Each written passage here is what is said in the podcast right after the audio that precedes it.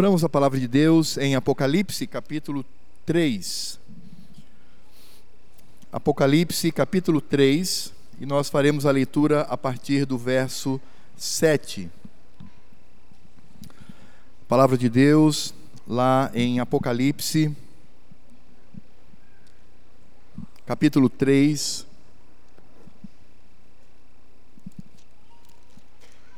Leitura a partir do verso 7. Nós estamos ouvindo acerca da carta de Cristo às 7 igrejas da Ásia Menor, também conhecidas como as igrejas do Apocalipse. Nós já vimos a carta que foi escrita a Éfeso, foi a primeira carta. João estava na ilha de Pátimos, e de lá então ele teve uma visão de Cristo, ele viu a Cristo pessoalmente, que ditou a ele a carta que deveria ser entregue a estas igrejas.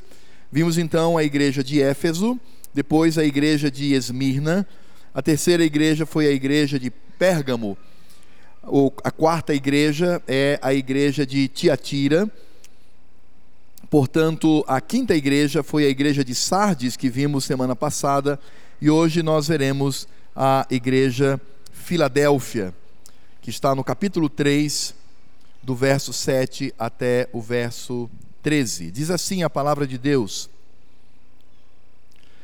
Ao anjo da igreja em Filadélfia escreve: Essas coisas diz o santo, o verdadeiro, aquele que tem a chave de Davi, que abre e ninguém fechará, e que fecha e ninguém abrirá. Conheço as tuas obras. Eis que tenho posto diante de ti uma porta aberta, a qual ninguém pode fechar. Que tens pouca força, entretanto, guardaste a minha palavra e não negaste o meu nome.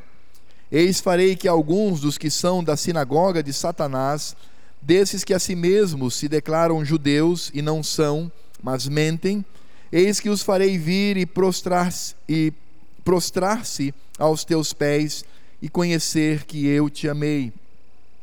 Porque guardaste a palavra da minha perseverança, também eu te guardarei da hora da provação que há de vir sobre o mundo inteiro, para experimentar os que habitam sobre a terra. Venho sem demora, conserva o que tens, para que ninguém tome a tua coroa. Ao vencedor, faloei coluna no santuário do meu Deus, e daí jamais sairá. Gravarei também sobre ele o nome do meu Deus, o nome da cidade do meu Deus, a nova Jerusalém que desce do céu, vinda da parte do meu Deus, e o meu novo nome. Quem tem ouvidos, ouça o que o Espírito diz às igrejas. Irmãos, Filadélfia era uma cidade que ficava a cerca de 30 quilômetros a sudeste de Sardes, portanto estava mais ao sul, e ela estava localizada num vale. Ela estava localizada aos pés de platôs, que são aquelas montanhas, como o Monte Roraima, não é? Que parece uma mesa ou um banco. E essa igreja, então, estava ali num vale próximo a essa cadeia de platôs da região. Essa cidade, Filadélfia, ela foi fundada pelos reis de Pérgamo no 2º século antes de Cristo. Então, 200 anos antes de Cristo nascer, Pérgamo era um reino. E aí então eles fundam essa cidade, a cidade de Filadélfia. E é interessante perceber que o nome Filadélfia significa literalmente amor de irmão, porque Fila vem de Philos, que significa amor. Délfia vem de Adelphos, que significa irmão. Então a palavra Filadélfia significa o irmão que ama, ou amor de irmão. E essa cidade, a cidade de Filadélfia, ela estava localizada numa importante estrada. Essa estrada, ela partia de Pérgamo e ia até a Laodiceia. Então, no meio dessa estrada, entre Pérgamo, que tinha aquela grande biblioteca, como nós vimos, e Laodiceia, que era uma importantíssima cidade, muito rica, estava então Filadélfia. Era uma cidade relativamente pequena. Ela não tinha muita importância, mas obviamente ela estava num lugar chave entre essas duas cidades.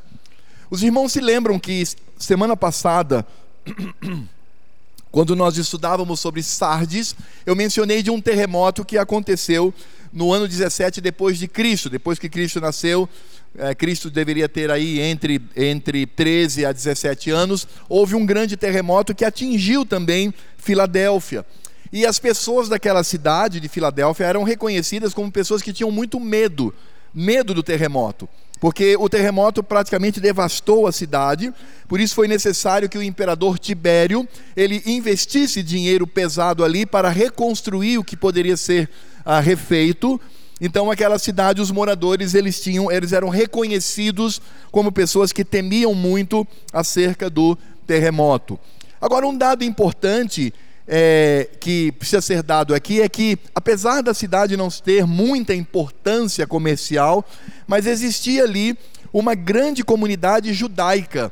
Os judeus estavam ali presentes, eles tinham a sua sinagoga, suas práticas religiosas, o seu comércio, e eles estavam então presentes ali. Essa cidade era reconhecida também por ter um grande número de judeus, de famílias judaicas que moravam naquela cidade. A religião da cidade de Filadélfia, ela acompanhava a religião do império. Então eles tinham, obviamente, um templo que era dedicado ao imperador, tinha lá uma imagem do imperador. Os romanos gostavam muito de fazer isso, faziam imagens daqueles que eles iriam adorar, e então eles prestavam culto ao imperador. Mas também existia um templo a Dionísio. O que, obviamente, alguns sabem, Dionísio, ele já remetia a esses cultos orgiásticos, cultos onde eles faziam muitas festas, muita bebedeira, muita prostituição. Então, essa cidade, ela era marcada por isso. Então, a Filadélfia, apesar de ser pequena e uma cidade que temia muito a possibilidade de um terremoto, mas ela se apresentava como cidade, se apresentava como uma cidade imunda, uma cidade extremamente pecadora. Era uma Babilônia, por assim dizer. E a gente vai perceber que o Senhor Jesus, ele vai fazer um trocadilho pelo fato dessa cidade ser uma cidade também reconhecida como Corinto. Tantas outras cidades eram reconhecidas como cidades onde havia muitas festas religiosas, festas que afrontavam o Senhor com extremo pecado. E a igreja que estava ali em Filadélfia era uma igreja relativamente nova. No momento em que Cristo escreve essa carta, essa igreja, ela tinha poucos anos de vida. E ela era uma igreja muito pequenina, e era uma igreja muito fraca. Ela não era uma igreja que exercia poder, de certa forma, em algum setor do tecido social, da sociedade, mas era uma igreja muito pequena. E por isso ela também era reconhecida como uma igreja muito fraca naquela cidade. E aí nós vamos perceber a palavra de Cristo trazendo incentivo àqueles irmãos por conta da sua fraqueza. E essa igreja, ela também era perseguida pelos judeus. Os judeus, na verdade, eles odiavam a igreja de Cristo. Eles não suportavam.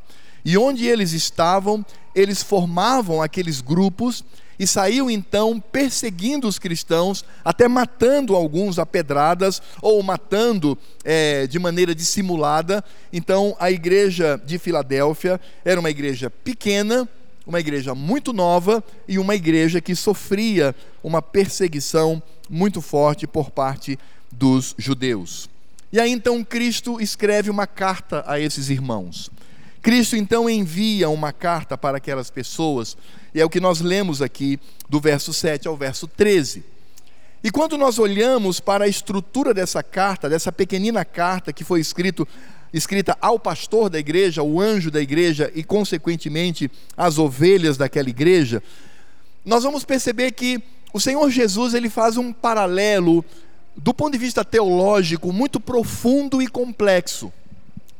Nós vamos encontrar esse paralelo naquilo que Paulo escreve aos Filipenses, no capítulo 2, nos versos 12 e 13, quando ele diz assim, em Filipenses 2, 12 e 13: "Assim, pois, amados meus, como sempre obedecestes, não só na minha presença, porém muito mais agora na minha ausência, desenvolvei a vossa salvação com temor e tremor.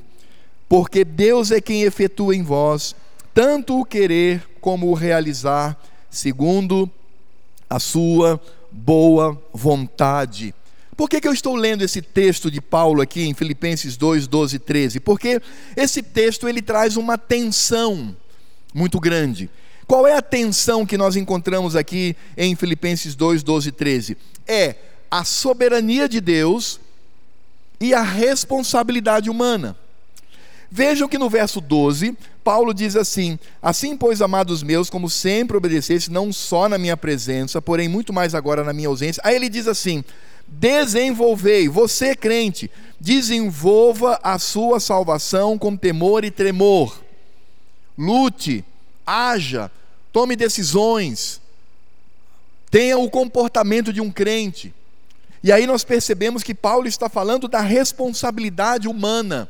Ela existe para o crente, mas ao mesmo tempo, no verso 13, Paulo diz assim: porque Deus é quem efetua em vós tanto o querer como o realizar, segundo a sua boa vontade. Então, logo em seguida, quando Paulo fala da responsabilidade do crente, do homem, ele vai afirmar que Deus é soberano sobre todas as coisas, inclusive sobre a vida do crente e daquilo que ele, obviamente, vivencia na jornada da sua vida. Porque Paulo diz: porque Deus é quem efetua em vós tanto o querer como o realizar, segundo a sua boa vontade. É por isso que nós temos aqui uma tensão muito grande.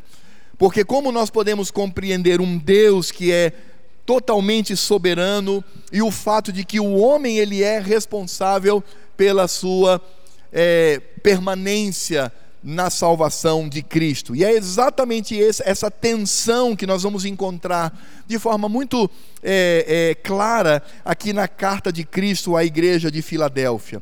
Então, como é que nós poderíamos perceber aqui essa tensão? Primeiro, percebendo que Cristo, de fato, ele fala sobre a soberania de Cristo sobre a igreja. Cristo, ele se coloca como soberano absoluto. No verso 7, ele já começa dizendo assim: estas coisas diz o santo, o verdadeiro, aquele que tem a chave de Davi, que abre e ninguém fechará, e fecha e ninguém abrirá.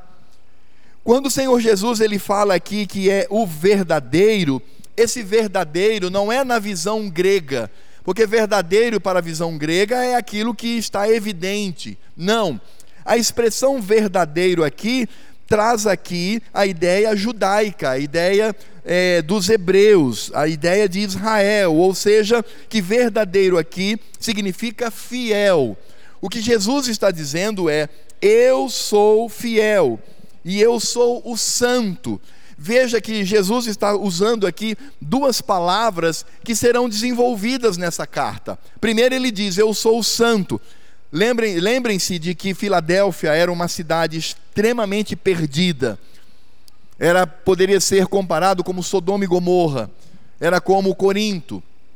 Era uma cidade onde eles adoravam a Dionísio, onde eles de fato vivenciavam ali uma vida de extrema ofensa ao Senhor.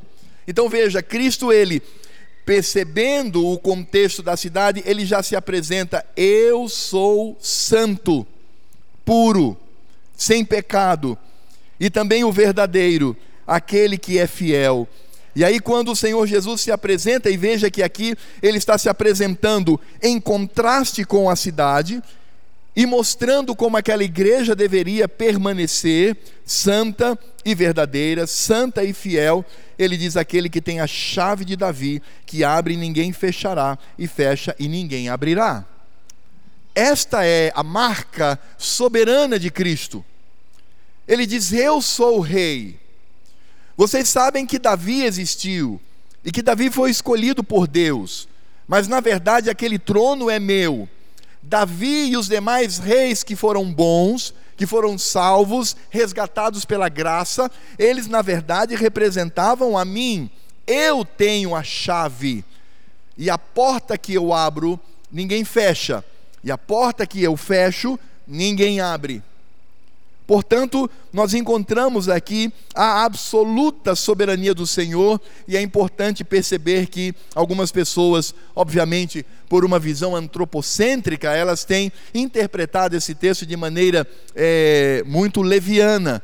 Eles dizem assim: meu irmão, Deus vai abrir as portas, quando Deus abre, o homem não fecha, você vai conseguir um emprego, vai conseguir saúde, etc. Não é necessariamente isso que Cristo está dizendo. Cristo não está falando aqui que para o crente vai abrir a porta do melhor emprego, até porque Cristo, como soberano, diz que essa igreja sofrerá uma perseguição pior. Ela sofrerá mais ainda. O sentido aqui é que o Senhor, na verdade, ele tem nas suas mãos o poder sobre tudo o que existe. Por isso, no verso 8, quando ele fala da porta que ninguém fecha ou que ninguém abre, dependendo do que ele faz, no verso 8, na segunda parte do texto, ele diz assim: eis que tenho posto diante de ti uma porta aberta, a qual ninguém pode fechar. Portanto, o que Cristo está dizendo para a igreja de Filadélfia é: as oportunidades que vocês têm, o caminho que vocês trilham, foi porque eu abri essa porta. E a expressão porta aberta, ela pode significar de maneira ampla tudo aquilo que o Senhor Deus concede à igreja. Então, todas as oportunidades daquela igreja, mas de maneira pontual, abrir portas, olhando, por exemplo, para Paulo e o trabalho missionário que ele realiza, abrir portas também traz a ideia da oportunidade que aquela igreja Filadélfia tinha de testemunhar acerca de Cristo, testemunhar acerca do Evangelho. Então, o que Cristo está dizendo é: eu abri as portas, dando a oportunidade para que vocês falem do Evangelho, falem da minha obra, falem que eu sou o rei e que eu sou o todo-poderoso e que as chaves de Davi estão em minhas mãos. Isso daqui, irmãos, está muito claro, porque Cristo demonstra a sua absoluta soberania. E ele demonstra, inclusive, a sua soberania contra aqueles que são contrários e que perseguem a igreja do Senhor.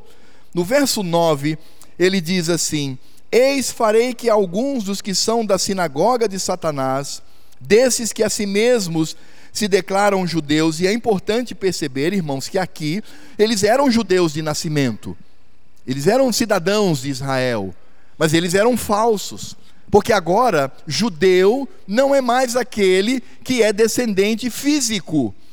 Judeu agora é aquele que está no corpo de Cristo. Então, essa linguagem é uma linguagem que deve ser entendida dessa forma. Não é que aquelas pessoas que se diziam judias, elas não eram, eram gentias e mentiam dizendo: eu sou judeu. Não, elas, na verdade, se elas fizessem a sua genealogia, elas poderiam ligar-se a Abraão, sem dúvida nenhuma. Mas agora Israel não é mais isto. Israel é a igreja. Israel, na cidade de Filadélfia, era a igreja ali constituída por gentios, mas eles eram o verdadeiro Israel de Deus. E aí então veja só como que o Senhor ele fala acerca dessa questão, não é? Mostrando a sua soberania sobre estes que achavam ainda ser o Israel de Deus, mas não eram. Verso 9: eis, farei que alguns dos que são da sinagoga de Satanás, veja a expressão, então quando eles se reuniam, vejam só, Cristo dizendo, quando aqueles que achavam ainda ser o Israel de Deus, quando aqueles judeus se reuniam para cultuar ao Senhor, Cristo dizia que ali era a sinagoga de Satanás. Eles não estavam adorando a Deus, eles estavam adorando ao diabo. Por mais que eles tivessem toda uma liturgia e uma fala que remetesse ao Velho Testamento, mas eles não estavam fazendo isto. E volto a dizer, aqui são de fato hebreus, são aqueles que nasceram e são descendentes físicos de Abraão, mas não são mais descendentes espirituais de Abraão. Então ele continua dizendo: são judeus, dizem que são judeus e não são, mas mentem. Eis que os farei vir, prostrar-se a teus pés e conhecer que eu te amei. Veja como o Senhor, ele mostra aqui a sua total soberania. Cristo está dizendo que esses que se dizem judeus, que na verdade se reúnem para realizar um culto satânico, Cristo iria tomá-lo pelo pescoço e arrastá-lo, e eles iriam se prostrar diante daquela pequenina igreja que estavam perseguindo. Ora, isso só pode acontecer pela soberania do Senhor, porque como uma igreja pequena, fraca, desprezível aos olhos humanos, tão pequenina, que não tinha nada que fazer, como é que agora essa comunidade judaica, essa grande comunidade que não se restringia a Filadélfia, mas a toda a redondeza, como é que essas pessoas que tinham de certa forma poder político, muitos judeus estavam ligados ao governo do Império Romano, como é que eles, sendo grandes comerciantes, eles eram empresários, eles tinham muito dinheiro, como é que essas pessoas agora iriam se encurvar diante de um grupo tão pequeno, aos olhos humanos, claro, pífio, fraco, sem relevância nenhuma? O que ocorre é que o Senhor, ele faria isso, porque ele é soberano. E ele mesmo diz: faz isto porque ele escolheu amar. Cristo não amou a igreja de Filadélfia porque ela merecia ou porque ela era coitadinha. Cristo não ama os pecadores porque o pecador, ele tem que ser alvo do amor obrigatório de Deus, de jeito nenhum. Cristo escolheu amar. Ele decidiu amar. O amor que Deus em Cristo Jesus tinha para aquela pequenina igreja, e tendo obviamente determinado e predestinado e determinado que ela deveria de fato se converter a ele, isso não acontece porque Deus odeia o pecado e ama o pecador. Essa é a frase mais antibíblica que existe, porque Deus odeia o pecado e Deus odeia o pecador, porque se ele é pecador, ele está cheio de pecado. Mas Deus, na sua infinita misericórdia, ele escolheu de livre e espontânea vontade, ele mesmo decidiu amar alguns e a resgatá-los do pecado. E para isso foi enviado Cristo, para morrer no lugar desse que Deus escolheu amar. Por isso que as Escrituras dizem que ele nos amou primeiro. Não fomos nós que o amamos, portanto não somos nós que escolhemos a Cristo. Já viram uma frase também que é absolutamente antibíblica, estranha e dói aos ouvidos, quando a pessoa fala assim: ah, eu aceitei a Jesus. Já viram essa frase? Fulano, aceite Jesus. Pecador aceitando Jesus? Pecador miserável que merece o inferno, ele aceitar? Como assim aceitar? Não, Cristo nos aceita, Cristo nos recebe, e isso é um ato de amor. Pense bem com você mesmo, meu irmão. Antes de que tudo existisse, antes da criação do universo, Deus te conheceu, Deus sabia o seu nome, e Deus disse: eu vou amar esta pessoa, antes de que qualquer coisa existisse. E ele criou então um plano para que você pudesse estar no rol daqueles que fazem parte do Israel de Deus, daqueles que fazem parte do corpo de Cristo. Isso é soberania. Isso é entender que de fato a salvação toda ela pertence ao Senhor, como nós encontramos lá em Jonas: a salvação pertence ao Senhor. Qual é a participação humana nisto? É só ser transformado pelo poder de Deus, é só entender a mensagem pela ação do Espírito Santo, porque um pecador, ele só pode entender a pregação do Evangelho se o Espírito do Senhor vier a ele e abrir o seu coração e a sua mente. Aí então ele ouve, ele entende e ele se rende aos pés de Cristo. O resto é endurecido. E sabe quem endurece o coração dessas pessoas? Deus, para que elas não se convertam. Esse é o nível da soberania de Deus, que obviamente choca muito a nossa sociedade tão humanista, tão pacifista, tão vitimista, tão em busca de uma autoestima.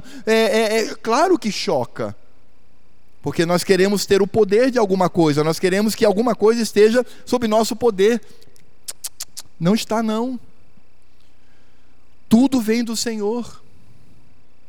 Ele determinou quem vai para o céu e Ele determinou quem vai para o inferno. E aos que vão para o céu, Ele abre o coração pelo seu Espírito Santo, Ele entende a pregação e se converte. Os que foram destinados por Ele mesmo para o inferno, Ele endurece o coração e Ele não se converte, não adianta. Ele pode passar a vida inteira mostrando claramente o que é o Evangelho. Ele não se converte, porque Deus endurece o seu coração. Todo mundo sabe aqui porque Cristo falou por parábolas, não sabe? Vocês já viram isso lá no Evangelho? Algumas pessoas dizem que Jesus falou por parábola, que ele era um excelente professor e ele utilizava as coisas da vida para exemplificar. Não, irmãos, não. Os Evangelhos são claros em dizer que Cristo falou por parábola para que aqueles que foram destinados à perdição ouvissem e não entendessem nada. É por isso que Cristo só explicava a parábola para um grupo seleto, para que eles entendessem a mensagem. Cristo mesmo disse, porque de fato eu vim para que eles ouçam e não se convertam, não entendam e não alcancem a salvação. Isso é soberania de Deus. A soberania de Deus é uma coisa muito séria, muito maior do que imaginamos, muito mais do que a vã filosofia humana venha entender. E aí nós encontramos aqui o fato de que Cristo amou aquela igreja, por isso ele diz claramente, ele diz: eis que os farei vir e prostrar-se aos teus pés e conhecer, saber que eu te amei. Irmãos, é tão lindo nós percebemos que naquela cidade tão pecadora, aquela cidade que tinha um grupo judaico tão forte, tão rico, que ameaçava aquela igreja, e uma cidade que vivia com medo de um terremoto, ou seja, de uma destruição que viesse a partir da criação. É tão lindo quando uma igreja tão pequena, tão isolada, tão perseguida, tão desprezada, o Cristo chega para esses irmãos e irmãs e diz assim: eu te amo, eu te amei. E estes que te perseguem, eles vão reconhecer e vão se prostrar.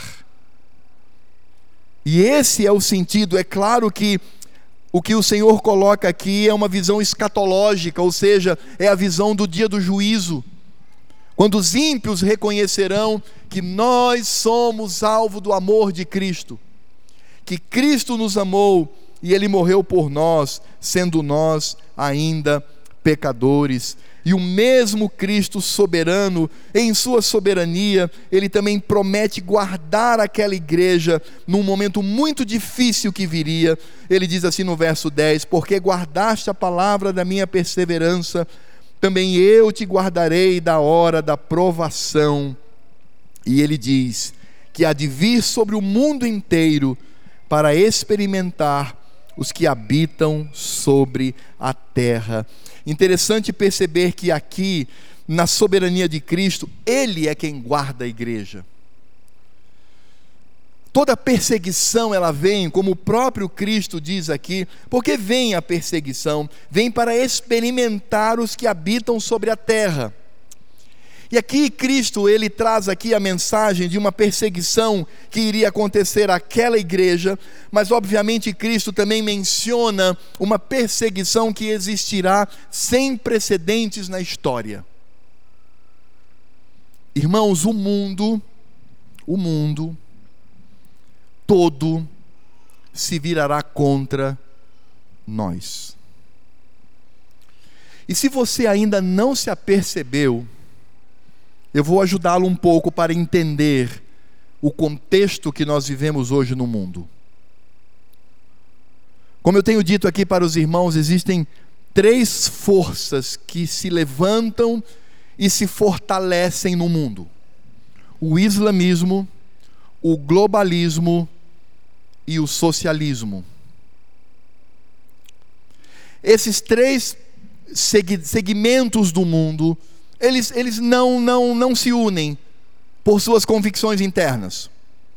O muçulmano não se une ao socialista, que não se une ao globalista, porque eles não têm nada praticamente em comum. Mas há um elemento que os une e tem unido no mundo inteiro: socialistas que se unem a muçulmanos, que se unem aos globalistas.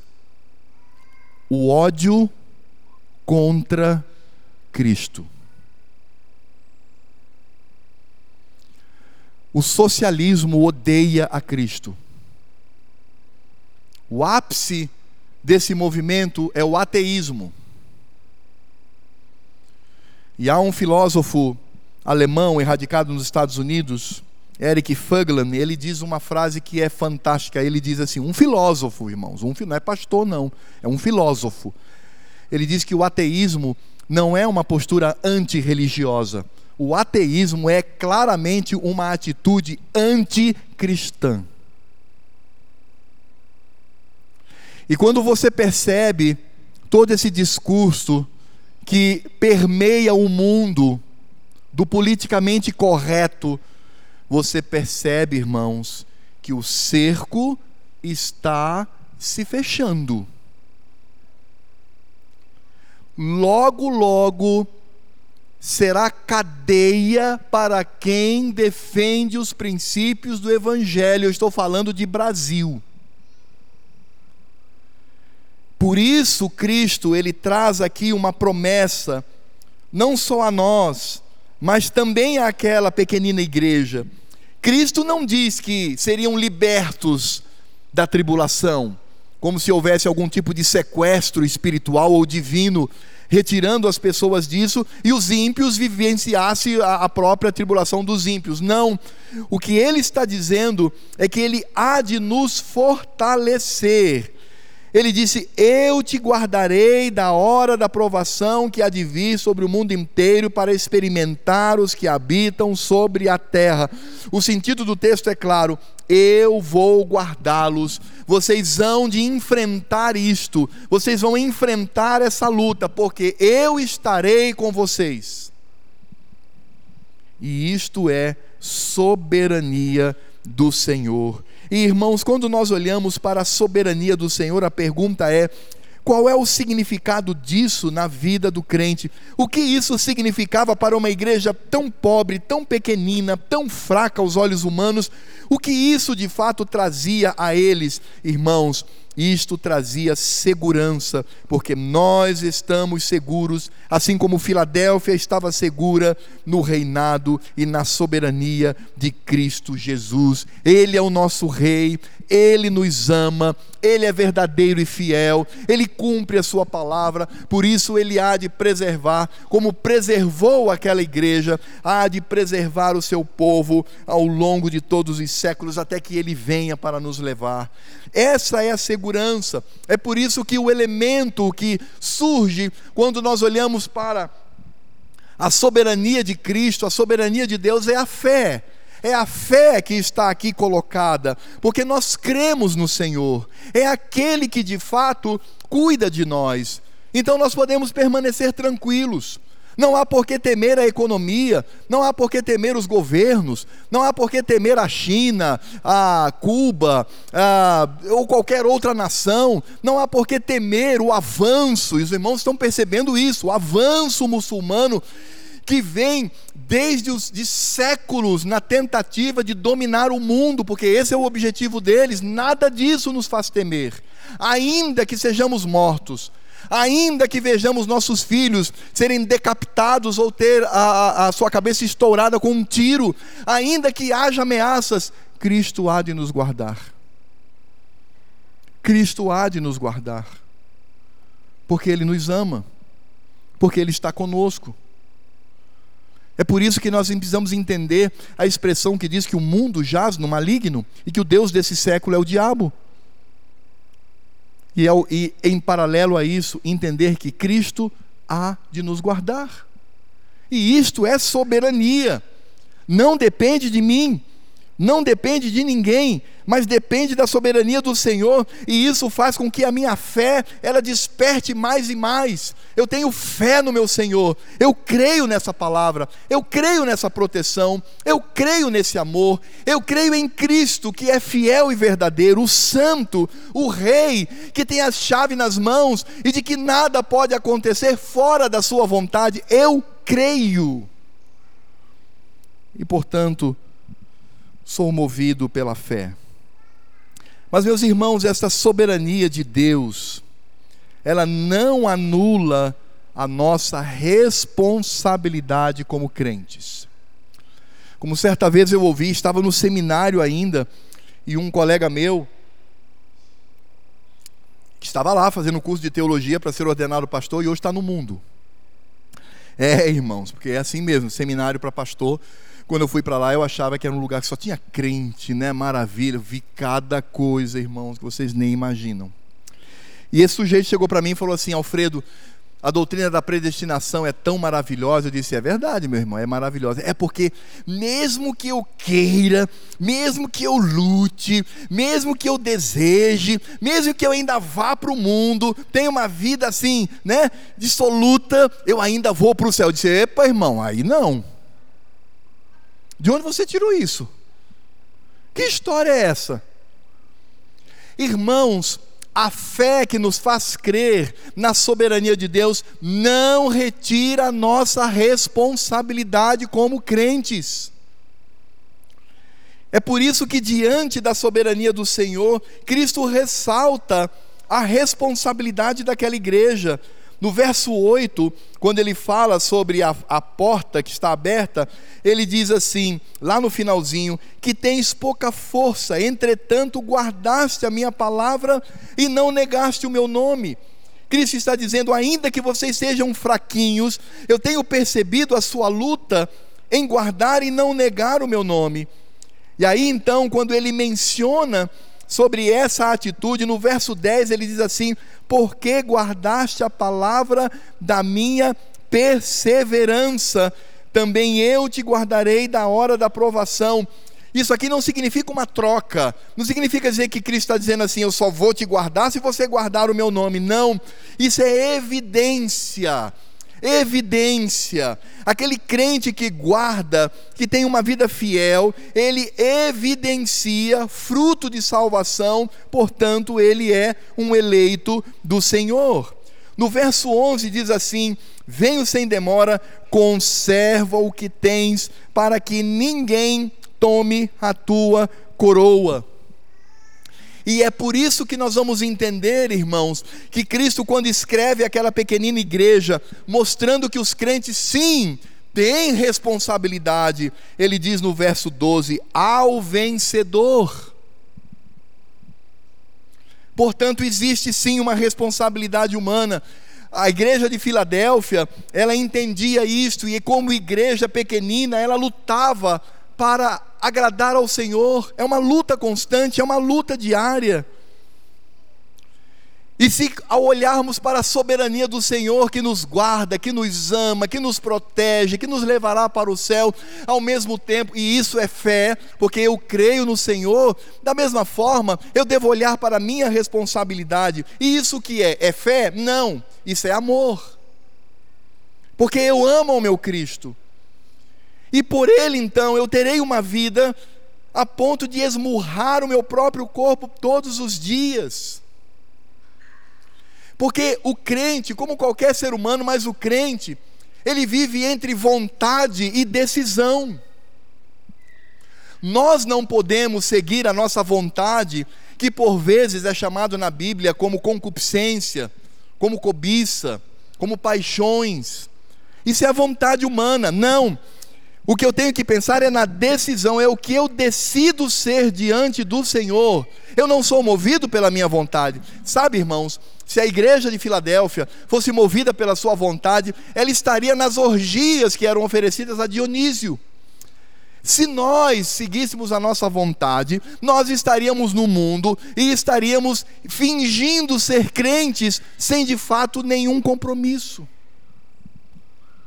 Mas na verdade, nós não devemos ser movidos por vontade, porque eu não tenho vontade de ir para a igreja, eu não tenho vontade de ver vida santa, eu não tenho vontade de me envolver no reino, eu não tenho vontade de ter uma vida íntegra, eu não tenho vontade de nada disso, mas eu tenho que decidir. Portanto, o crente não é movido pela sua vontade, ele é movido pela sua decisão. Eu decido ter vida santa e reta diante do Senhor. E por que isso? Porque eu o amo.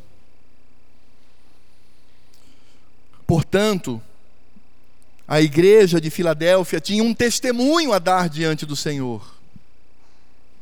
O próprio Cristo reconhece o testemunho daqueles irmãos, que eram pessoas que demonstravam amor por ele, embora não se fale diretamente, mas esse amor está no fato de que eles, com pouca força, fraquinhos, eles guardavam aquilo que pertencia ao Senhor. Eles deveriam conservar o que tinham para não ter a coroa roubada, e eles deveriam ser vencedores e vencer. E isto significa amar a Cristo, esmurrar o corpo todos os dias para superar a minha vontade e decidir ter uma vida santa. Responsabilidade do homem. Sim, irmãos, há a nossa parte. E isso deve vir de um coração que ama a Cristo. Quando nós buscamos a santidade, devemos fazer porque amamos ao nosso Deus, porque essa é a vontade dele. Nós sabemos disto. O filho, por exemplo, quando quer demonstrar amor por seus pais, vai fazer aquilo que os seus pais mais gostam. O cônjuge, quando ele quer demonstrar amor pelo seu cônjuge, ele vai fazer aquilo que o seu cônjuge mais gosta. O que é que Deus espera de nós? Uma vida santa, uma vida reta, uma vida íntegra, uma vida envolvida no seu reino, envolvida na igreja, envolvida, irmãos, no evangelho, na lei do Senhor. Por isso nós não podemos ter aquela visão daquele coitado lá do seminário. Não, Deus é soberano e mesmo que eu não queira, mesmo que eu faça algumas estripulias, eu ainda vou para o céu. Não. Nós devemos entender o que Cristo diz: conserva o que tens para que ninguém tome a tua coroa. E isto é amor. Portanto, se olhamos para a soberania do Senhor, é fé. Se olhamos para a nossa responsabilidade, é amor. Restou apenas um ponto: a esperança. Porque é fé, amor e esperança na vida do crente. E onde está a esperança? Está no verso 12. Ao vencedor faloei coluna no santuário do meu Deus, e daí jamais sairá. Gravarei também sobre ele o nome do meu Deus, o nome da cidade do meu Deus, a nova Jerusalém que desce do céu, vinda da parte do meu Deus, e o meu novo nome. Cristo está falando aqui, irmãos, de uma realidade presente e ao mesmo tempo futura. Quando ele fala que nós seremos coluna do santuário, ou seja, aquele que está presente constantemente no templo do Senhor, nós podemos nos lembrar em 1 Timóteo 3,15, quando diz que a igreja é coluna e baluarte de Cristo, onde nós estaremos firmados na casa do Senhor, onde nós podemos perceber o desejo de Davi, quando ele diz: ah, Senhor, o meu desejo é morar na tua casa por toda a eternidade. E de fato Cristo faz isso conosco, e isso não acontece apenas agora, mas acontecerá em toda a sua plenitude no futuro, porque ele diz que sobre o crente terá o nome de Deus Pai, terá o nome de Jerusalém e terá o novo nome de Cristo, Jesus. O novo nome do Senhor da nossa vida é Jesus, e esse nome estará sobre nós. E ele fala então que esta cidade, ela há de descer de Deus. E aí agora, irmãos, quando eu falei lá no início do contraste, vendo Filadélfia como um tipo de Babilônia, ou um tipo de Sodoma e Gomorra, veja só o que ele diz. Ele diz o seguinte: faloei coluna no santuário do meu Deus, e daí jamais sairá, ninguém há de arrebatar, ninguém tem poder para retirar. Por isso que Jesus diz: aquele que vem a mim, de maneira nenhuma eu lançarei fora, de maneira nenhuma poderá ser arrebatado. E ele diz: gravarei sobre ele o nome do meu Deus, Javé está gravado em nós, o nome da cidade do meu Deus, a nova Jerusalém, que desce do céu, vinda da parte de Deus, a cidade santa. E aí nós vamos encontrar uma nova tensão. Vejam como um texto tão simples traz tantas tensões teológicas profundas, porque aqui existe a tensão de que aqueles crentes já viviam na Jerusalém, já eram coluna do Senhor, já tem o nome de Deus gravado, o novo nome de Cristo gravado sobre si, e vivenciam isso na terra. Imaginem que a igreja de Filadélfia contrastava com aquela cidade. Enquanto eles adoravam a Dionísio, adoravam ao imperador, aquela igreja pequenininha, fraquinha aos olhos humanos, estava adorando a Cristo. Que privilégio! Mas aqui também há um aspecto escatológico, porque fala da cidade santa que há de descer, a cidade de Jerusalém, onde nós moraremos. É por isso que aqui temos a esperança. Irmãos, nós não somos movidos apenas por fé, quando nós reconhecemos a soberania do Senhor. Nós não somos movidos apenas pelo amor, quando reconhecemos a nossa responsabilidade, mas nós também somos movidos pela esperança, não só daquilo que já vivemos, mas por aquilo que iremos vivenciar no futuro. E é por isso que nós podemos aplicar essa mensagem ao nosso coração, quando nós falamos de fé, amor e esperança. E esses três, na verdade, são os que nos conduzem. E desses, a fé e a esperança deixarão de existir quando estivermos com o Senhor, e o amor há de nos acompanhar, o amor a Cristo, ter uma vida santa por toda a eternidade. Por isso, meus irmãos, em primeiro lugar, nós precisamos entender que nós, como igreja, devemos estar em paz, porque estamos debaixo da soberania do Senhor. Precisamos ter fé. A perseguição, ela existe. Perseguição virá sobre nós de forma muito forte. Nós um dia enfrentaremos a própria morte, porque até que Jesus venha, ninguém vai ficar aqui como peça de museu, a não ser que façam uma mumificação de você. Aí tudo bem, você pode ficar como uma múmia lá, velha, no museu, mas ninguém fica. Nós vamos enfrentar.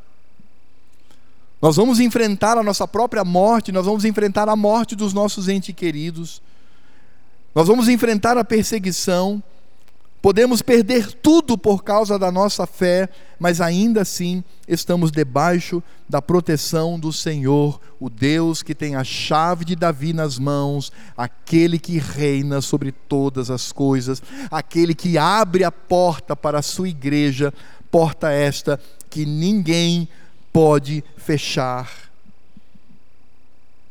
É por isso que estas ameaças que surgem, este ódio contra o Evangelho, esta atitude do mundo em nos encurralar cada vez mais. Hoje, se alguém denuncia que um crente, por exemplo, usa da disciplina física, pode ir preso. É assim que as coisas estão acontecendo. Hoje, se uma igreja se nega a fazer qualquer tipo de cerimônia para setores pecaminosos da sociedade, o pastor pode ir preso.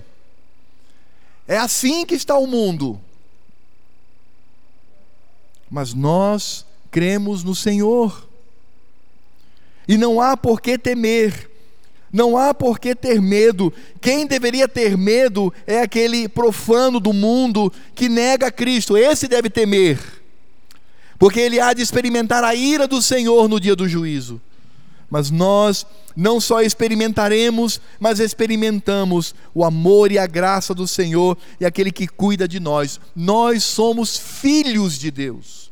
Nós somos a menina dos olhos do Senhor. Tudo que fazem contra nós, fazem contra Cristo.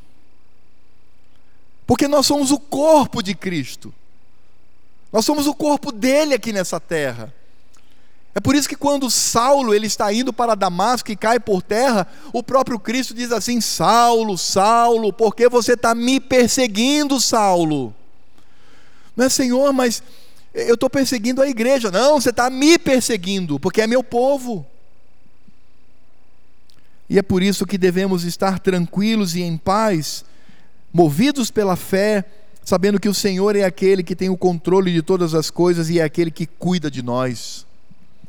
E de que o que nos aguarda no futuro é uma vida gloriosa ao seu lado. Mas também, irmãos, além de ficarmos em paz, precisamos também ficar alertas, porque devemos guardar e conservar o que temos por amor a Cristo. Que história é essa de que eu posso pecar porque Deus é bonzinho e Ele vai me perdoar? Que história é essa? O apóstolo Paulo, sabe o que ele diz? Ele diz assim: para que a graça de Deus cresça, eu tenho que pecar? Para que ela se torne maior? Paulo diz: de modo nenhum. Como é que você vai pecar se você agora é filho de Deus? Se você saiu do mundo, não é mais escravo do pecado. Que história é esta? E veja, irmãos, esse tipo de teologia surgiu lá na igreja apostólica.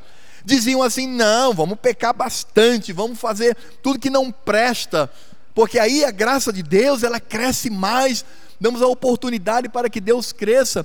É a mesma coisa daquela pessoa que diz assim: ah, meu irmão, no final das contas eu vou para o céu. Vai não, irmão, vai não. Não vai não. Nós precisamos demonstrar fruto de arrependimento. Isso é uma luta diária. Precisamos demonstrar que somos santos e filhos do Senhor no convívio com o cônjuge, convívio pais e filhos, convívio com os irmãos, no trabalho, em tudo que fizermos. E é uma luta. E quando nós pecamos, nós temos que nos arrepender e dizer: Senhor, estou arrependido do meu pecado, ó Pai, cura-me, sara-me, perdoa-me. E Ele nos perdoa por amor. Por isso, irmãos, se por um lado podemos ficar em paz, tranquilos, movidos pela fé, que Cristo é aquele que nos ama e há de nos guardar como seu próprio corpo. É tão lindo isso. Cristo nos guarda como seu próprio corpo. Nós também devemos estar alertas e devemos guardar e conservar o que temos por amor a esse Cristo. E, irmãos, além de ficarmos em paz pela soberania do Senhor, alertas pela nossa responsabilidade, nós também devemos ficar alegres, porque o nosso presente e o nosso futuro é glorioso. Esperança no Senhor. Nós não temos ideia, nós não sabemos, não temos a dimensão do que será a eternidade com Cristo. Os irmãos imaginam que nós estaremos eternamente com Ele, iremos nos reconhecer. As pessoas às vezes fazem aquela pergunta: pastor, eu vou reconhecer meu pai? Vai. Meu esposo? Vai reconhecer sim. Os meus filhos? Você vai reconhecer a todos. Nós nos reconheceremos lá. Obviamente que na eternidade não haverá mais casamento, não haverá mais procriação, não haverá mais nada disso, mas nós vamos nos reconhecer lá. E essa esperança é a que nos move também, porque vale a pena servir ao Senhor. Agora é importante pensar que nessa tensão aqui entre o agora e o que ainda virá, ou teologicamente falando, o já e o ainda não, deve estar no nosso coração. Nós já estamos com Cristo, nós já temos comunhão com Ele, já vivemos a Nova Jerusalém, já somos o Israel de Deus, mas não ainda em sua plenitude, porque na plenitude nós estaremos na presença física de Cristo. E como é que nós podemos entender isso? Lá em 1 João capítulo 3, do verso 1 ao verso 6, ele nos traz esse mistério, dessa esperança do que já vivemos e ainda viveremos no futuro. Ele diz assim, 1 João capítulo 3, de 1 a 6, vede que grande amor nos tem concedido o Pai, a ponto de sermos chamados filhos de Deus. E de fato, somos filhos de Deus. Por essa razão, o mundo não nos conhece, porquanto não o conheceu a ele mesmo. Verso 2 diz assim, amados, agora, já, neste exato momento, aqui, somos filhos de Deus.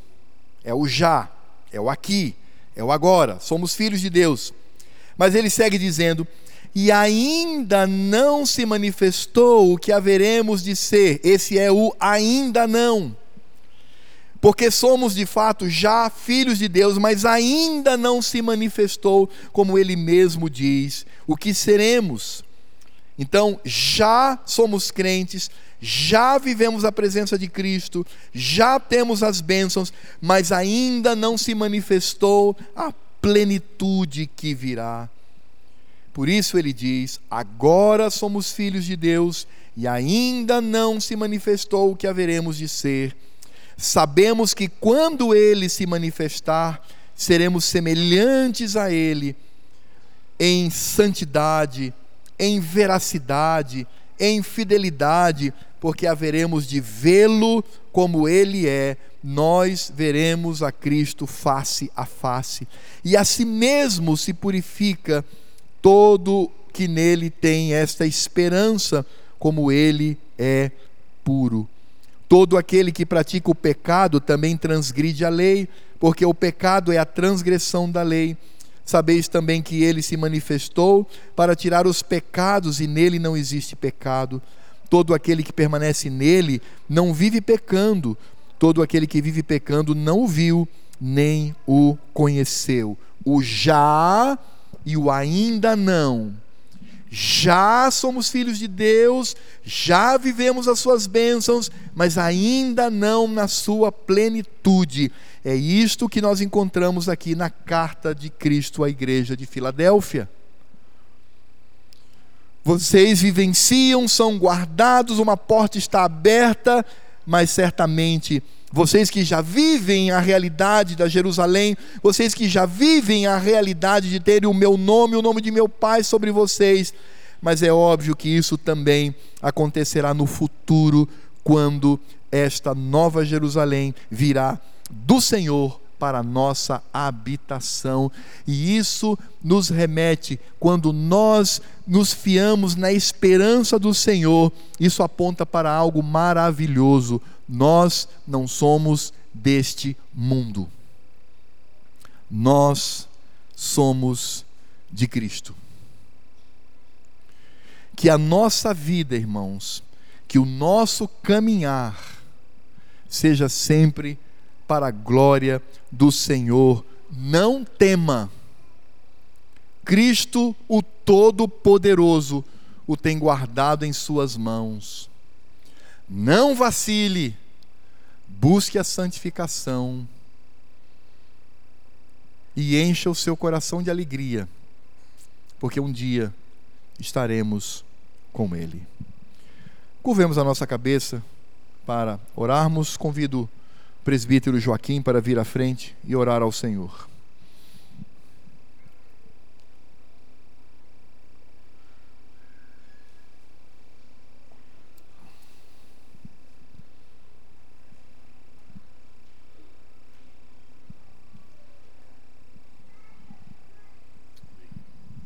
Oremos.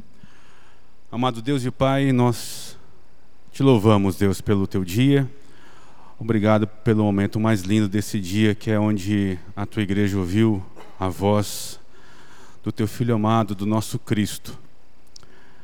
Te louvamos, Pai, porque mais uma vez somos, como igreja, chamados ao arrependimento, a reconhecermos que devemos viver nessa terra como estrangeiros, como peregrinos, como forasteiros, ansiando, meu Pai, para te encontrarmos a Cristo na eternidade e sermos plenos como ainda não somos. Obrigado, Senhor, porque a Tua palavra vem nos convocar a vivermos novidade de vida todos os dias dessa semana. Ajuda-nos com a Tua graça, Pai, para que amanhã, o segundo melhor dia da semana, onde podemos ir ao mundo, anunciarmos o Evangelho com palavras, pensamentos e atitudes. Capacita-nos com a Tua graça, Pai, para verdadeiramente sermos sal e luz onde quer que andemos. Em todas as vocações que o Senhor nos deu, possamos exalar o bom perfume de Cristo. Ajuda-nos, Pai, porque sem Tua graça não podemos.